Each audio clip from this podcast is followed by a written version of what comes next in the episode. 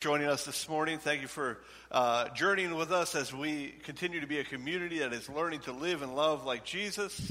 If this is your first Sunday with us and you're a guest here, we invite you to stop by the welcome desk to pick up a mug. Inside that mug, you'll find a piece of our story. We hope you share with us your story as well. And you can take the mug with you. It's just our way of inviting you to the table, to just asking you to be present and serving as an invitation and saying you are welcome here at the table with us. Well, we've been in this series called Push and Pull. This series, a journey through Second, uh, Second Thessalonians, and we are going to continue that journey this morning.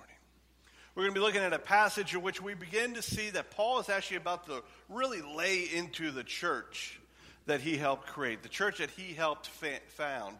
And so when you're thinking about tackles later today, kind of just realize that this is a tackling passage that we're going to be looking at today. Paul is just dropping a, a, shoulder and he's running full pledge into the church that he helped start. That is the reality of the passage, the narrative of the passage that we are going to look at today. Throughout this letter of Second Thessalonians, Paul is giving his church, this, the, his friends, his family, an encouragement to stay focused. They had started to become unraveled and unwound both by their troubles and by some false teachings, especially about the end times. Just in the chapter prior, actually, the followers of Jesus had become so distracted and lost focus so much by end time beliefs that they started to actually become complacent. They weren't really buying into anything. They kind of just gave up. It was kind of this, oh, we're just going to resign. Jesus will come back soon. You know, the world's crazy. We go out there, we get our heads chopped off. If we just keep our heads down here, the Lord's coming back soon. You know, we kind of actually fall into that same attitude sometimes. This is what we see happening in Thessalonians. It's just the people are becoming resigned and they're just giving up. They're, they're becoming distracted by end time beliefs, bad attitudes, and misconceptions. It's evident throughout this whole letter that Paul is somewhat put off that they've lost their focus so easily in troubles and with the end time discussions. In fact, many times he refers to them as just being lazy and calls them to rediscover passion and energy. In the passage today, we're also going to see that he continues to call them back to the example of Jesus, but also the example that he and the other founders of the church created when they, when they created this community. It's the part of this uh, energy that they woven into the, the DNA of the church. And he keeps pointing them back to these foundational pieces, these foundational examples, and saying, look, look, this is what it was all about. You could say Paul is teaching them to stay focused, to push and pull through the trials, the tribulations, the troubles of following Jesus. And he helps them develop some blueprints, some blueprints that are going to help them climb out of their troubles, their trials, their tribulations, and push on for perseverance. So these are blueprints from perseverance from Second Thessalonians. It's what we've been studying. It's been part of our four-part Sunday morning series. And this morning we're going to be looking at Paul in Second Thessalonians 3 and where he talks about being encouraged to stay focused. And so this morning we're going to be looking at another blueprint from Paul, one I've called Stay Focused as we look at this passage, I think we are going to hear some things that Paul tells the early church that are actually going to also assist us in helping us keep on keeping on. As we explore what it means to stay focused in this blueprint for perseverance that Paul gives us, we're going to be reading Thessalonians 3 6 through 15. If you have your Bible with you, I encourage you to open up to that passage, to follow along, to read along as I read it. But it's also going to be in the Red Pew Bible in front of you. It's on page 1173. I can't even read my own writing. 1173. It's also going to be on the screen in front of you. And if you don't have a Bible and you would like one, you make sure that you get one. Just see me afterwards. Let's just pause here and pray before we read the Word. Lord, we just ask that you to be present as we read the Word, that it resonates with us, that we grapple with it, that we own it, that it speaks to our identity, that it becomes part of our identity, Lord, and that you reveal something from this passage today, Lord, that resonates with us and speaks to us. Amen. Follow along as I read.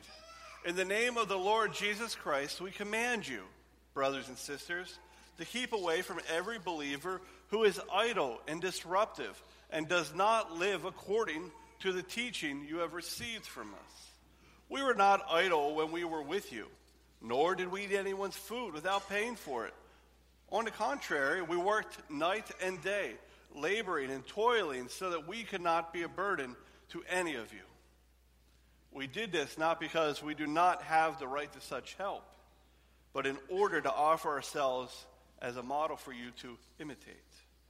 For even when we were with you, we gave you this rule the one who is unwilling to work should not eat. We hear that some of you, uh, some among you, are idle and disruptive. They are not busy, they are busy buddies. Such people we command and urge in the Lord Jesus Christ to settle down and earn the food they eat. And as for you, brothers and sisters, never tire of doing what is good. Take special note of anyone that does not obey our instruction with this letter. Do not associate with them in order that they may feel shamed. Yet do not regard them as an enemy, but warn them as you would a fellow believer. It's a heavy passage. Paul is dropping his shoulder and he's running full pledge into the church that he helped plant. First, what we see in this passage is obviously that some have become very complacent. They've become unplugged. They've wanted released from the shared sense of mission. They've wanted comfort. They've become so apathetic that they've actually become a burden to the community, to each other, and to the mission of the kingdom of God. Their laziness has taken a toll on the shared mission of the church. They have stopped pushing and pulling into the journey of following Jesus, and they've kind of resigned. As they became complacent and unplugged, we see that they subconsciously, most likely, and unintentionally, found their focus shifting towards misdirections and misunderstandings. They've gotten in traps and began distract, becoming distracted by things. In fact, they engaged their idleness so much that Paul says they've begun to develop conceit. They had become meddlers, as one translation put it, of each other's lives and concerns. They weren't on mission together anymore. They weren't going out in the neighborhood together anymore. They were actually on witch hunts and spy missions. They were looking inward instead of outward. They were trying to get outside of themselves now to carry the weight of the whole, those who were trying to get outside of themselves now had to carry the weight of the mission of the whole church, of their own burdens, and of the outside focus. They had to carry the weight of these extra bumps on a log that were tearing the community down. Paul's getting a whiff of that from where he's writing, and he's confronting this attitude right away. There's a whole bunch we could say about what Paul says here. He says a whole bunch. But let's pause and look at what seems to be the main reason that Paul is writing them. N.T. Wright, the theologian, puts it this way The main reason Paul's teaching, the main reason was Paul's teaching that the church was indeed a family and that its members should therefore take care of one another. So Paul greets them as brothers and sisters. He greets them with a family greeting. He greets them as if he is still part of the church. He's still part of the family. And he's saying, Whoa, whoa, whoa, guys. Family is what it's about. We got to carry the burdens together. We got to stay plugged in together. We've got to stay in the shared mission together. The main problem is that people aren't looking and working the way they should. As N.T. Wright continues, just as in any household, it is sometimes tempting for one member to sneak out of regular domestic duties and raw, rely on others to be nice and not make a fuss, trading on their love to get a free ride.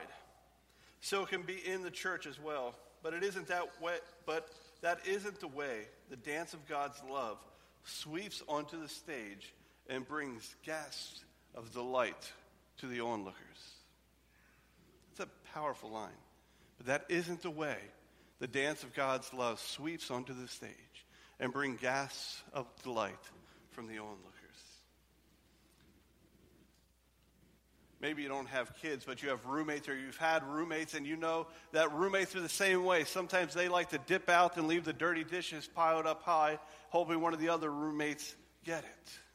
When we live in community as a family, or when we live in community intentionally together, there are burdens and weights that need to be carried by everyone. We have to remain engaged and intentionally in a shared mission together. We can't resign to let other people carry the weight. But that is exactly the attitude we see Paul touching on here. He's saying, Whoa, whoa, guys, some of you are doing all the work and some of you aren't doing anything.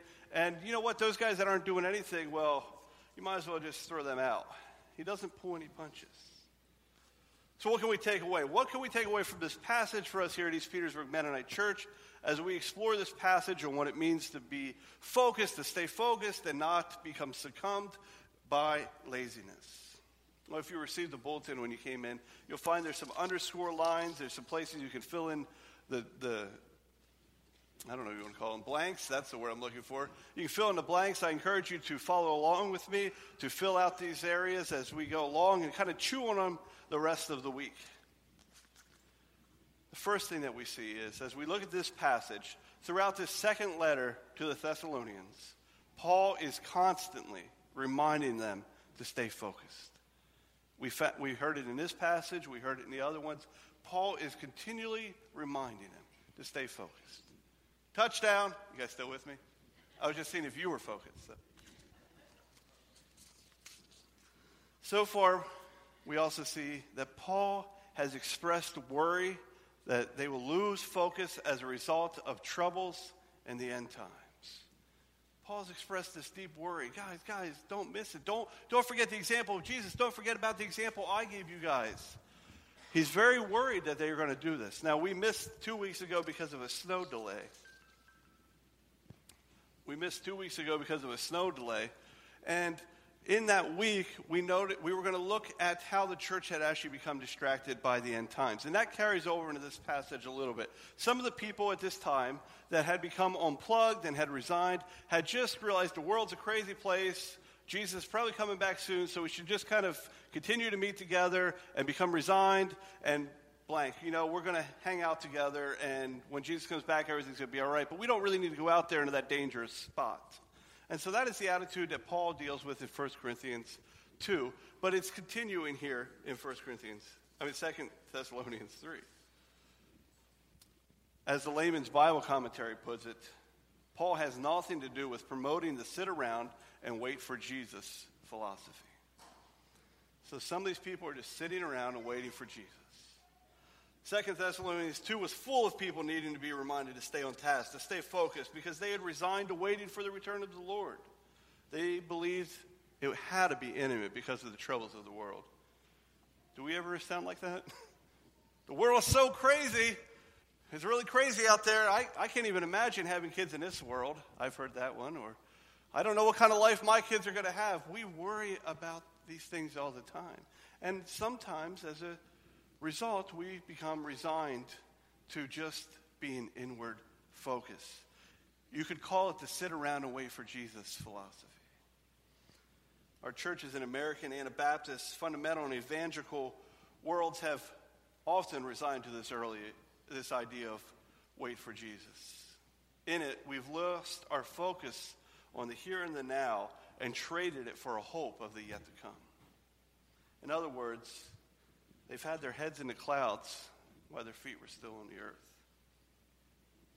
In this passage, again, they are called to stay focused and not to be distracted by comfort or unproductiveness. Paul is telling them that their witness as a church community is speaking very loudly. It's speaking so loudly that he's getting a whiff of it from where he's at.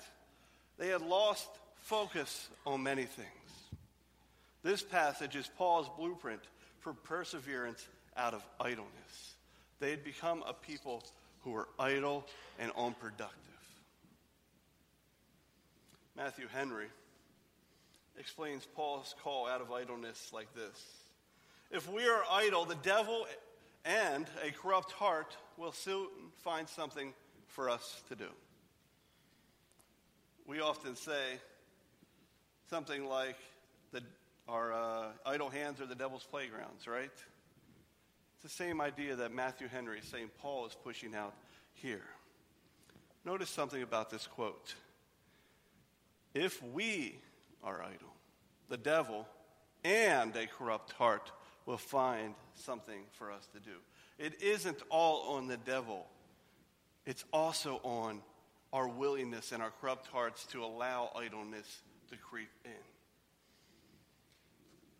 If we are idle in the shared mission of the church and only attending in physical presence, what we find to do will probably be not of the kingdom of God. If we come to church on Sundays just to be in church on Sundays, what we occupy ourselves in the other times will probably not always be the kingdom of God. Paul also urges them to stay clear of those who are unproductive, those who are divisive, and those who are unaccountable. Paul tells them from the get go that he doesn't have time for these types in the church. You could say it's a disease, it's contagious. We can get caught in the traps of debate and attitude that inhibit the church and that do not mobilize the kingdom of God. This is exactly what Paul is doing here. He's saying, hey, guys, guys, you got to push those guys out. Don't, don't be distracted by those guys because what they've got, that, that sense of idleness, uh, it's, it's contagious. And if you get distracted by that, you guys are all going to become idle. So if you're doing good, kind of keep on doing good because I don't want you to fall into this trap. That's what Paul's pushing out here. When we become unproductive, when we become idle, we actually become divisive and we can actually create a trap in which inhibits the church from its shared mission. Paul tells them the blueprint for overcoming this is just to steer clear of those who are leading with this problem. They are also reminded of Paul's example of following Jesus with passion, with dedication, and self sustainability. Paul begins to push out this idea that they who had the right to be a burden on church never were. The message explains it in one of the coolest ways. It says it like this We showed you how to pull your own weight when we were with you, so get on with it. We didn't sit around on our hands expecting others to take care of us. In fact, we worked our fingers to the bone up half the night moonlighting so you wouldn't be burdened with taking care of us. Paul's telling them the example we gave you, the example Jesus gave you, was one full of passion. It was one full of outward focus. It was one in where the community wasn't resigned. It wasn't one where the community just looked at its own needs, but it was one where it was involved in the neighborhood. He's saying, look, even when we were there, we made sure we weren't a burden on you because we wanted to set the bar high. We wanted to be able to have a witness. We wanted to be able to have a testimony that this is what the kingdom of God looks like. This is what the church looks like. We are all mobilized and moving and working together for some shared mission. We are conquering the world together. That is the idea that Paul left with them, and he's calling them back to that. Jesus, Jesus did that. Uh, I did that. We didn't sit around doing what you guys are doing. This is where Paul sometimes just sounds a little big in the head, and we read it with this. Paul is kind of saying, oh, I didn't do that. But what he's saying is, guys, where did you learn that? We didn't teach you that. That's not the attitude we taught you. We taught you to be moving, not to be idle. You see, Paul had actually practiced life in their midst to show them what to mirror in the church a community that was actually not about getting, but giving. Paul had created this church with such a heart for the outside world, with such an idea of giving, with such an idea of what he wanted to see mirrored in it, that he had this invested relationship with it. He was looking at it going, whoa, whoa, whoa, that's not what I envisioned for you guys. In fact, we can see this as we flip back to 1 Thessalonians when he first writes the church. Paul actually says, We loved you so much that we were delighted to share with you not only the gospel of God, but our lives as well, because you had become so dear to us.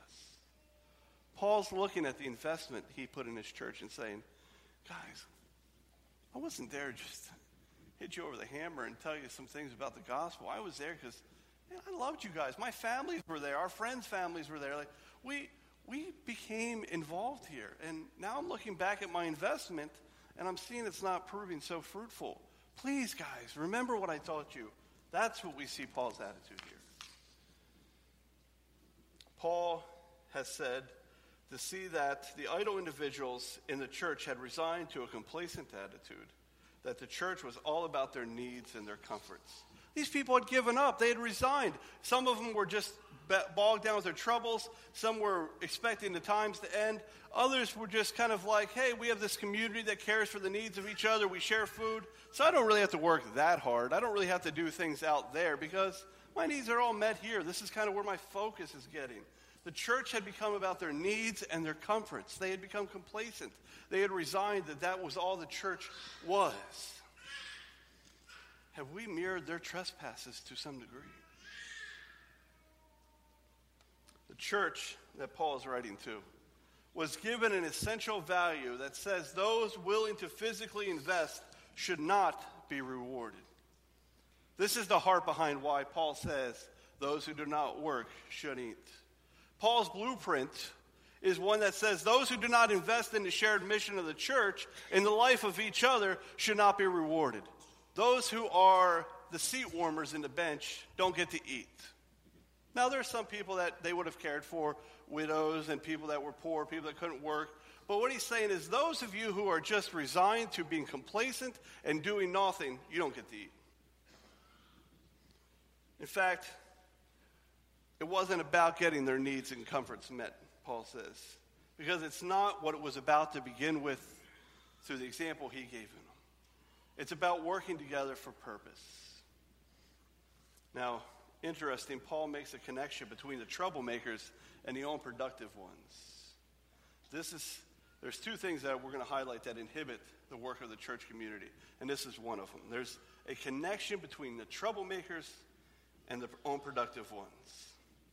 The realization is that those who were making trouble, those who were being divisive, those meddlers, as some translations put it, were also the ones who were unproductive. Now, you've probably heard me mention it before, but if you've been laid off you, and you can't find work, it begins to mess with your identity, begins to mess with who you are. And, it, you know, especially for guys, it can start to lead to depression. I was laid off a few years ago, and I couldn't find work in the D.C. area, and it really began to mess with who I was. When we don't have work, we become depressed. We can become angry. Our attitude shifts from loving and soft to hard, judgmental, anxious, uncomfortable, scared. And a result of that is that unintentionally and subconsciously, these things become our identity and we become troublemakers. The people that are resigned in the community, you know, the times are going to end, or, you know, our troubles are just too much, or, you know, our, let's just stay inward focused. Our needs are met in here. These people had no way of stretching their mind to an outside world view.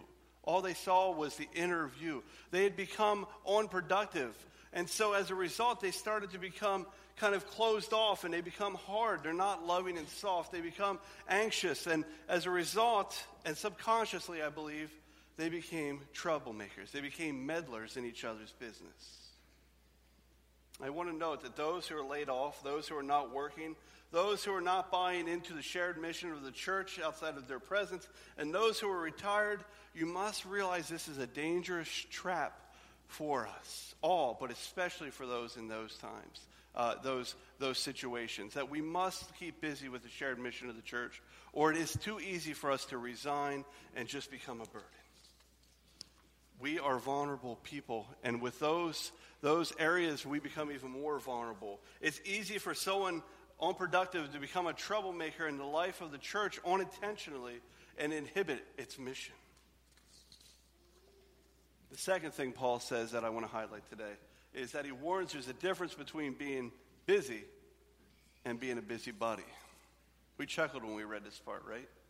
This is Paul's touchdown line. N.T. Wright puts it this way Busybodies, as Paul calls them, were going around visiting people they were showing up here and there, eating other people's food, but never actually settling down to a job of work. They relied instead on the goodwill of the other Christians. We could also say that these people weren't in it for the health of the community. They weren't in carrying their own weight. They weren't showing support. They had lost passion for the kingdom and the neighborhood and the mission of God's love in the world, and they were just resigned to their own context and the narrative of their community. They'd become busybodies. When we aren't busy doing the things of God, we can quickly become busy with other things. It's a game of priorities. And when we don't put the mission of the kingdom first, we become busybodies with a whole bunch of other things. In this passage, the unproductive, the divisive, and the unaccountable are urged to stop being meddlers and to take a back seat. They've actually become a wall and an inhibiting presence to the church community and the work of its mission. The church wasn't able to survive and thrive because it was too worried about those who were actually focused on doing good, on carrying the weight of those who weren't. As a result, this passage calls us all to stay focused and always passionately energized to do what is good. Paul says, hey, guys, you guys that are focused on doing the things of the kingdom, you guys that are focused on following Jesus, you guys that are focused on doing the things that we taught you when we were there, keep on keeping on. Keep doing these good things. Don't, don't grow tired of it. Don't fall into these traps. Keep focused on those good things. That's good. That's what the kingdom's all about. That's what we wanted from you. To stay focused and to be always passionately energized to do what is good. Don't get caught up in this other stuff that these guys are doing. Just keep on keeping on.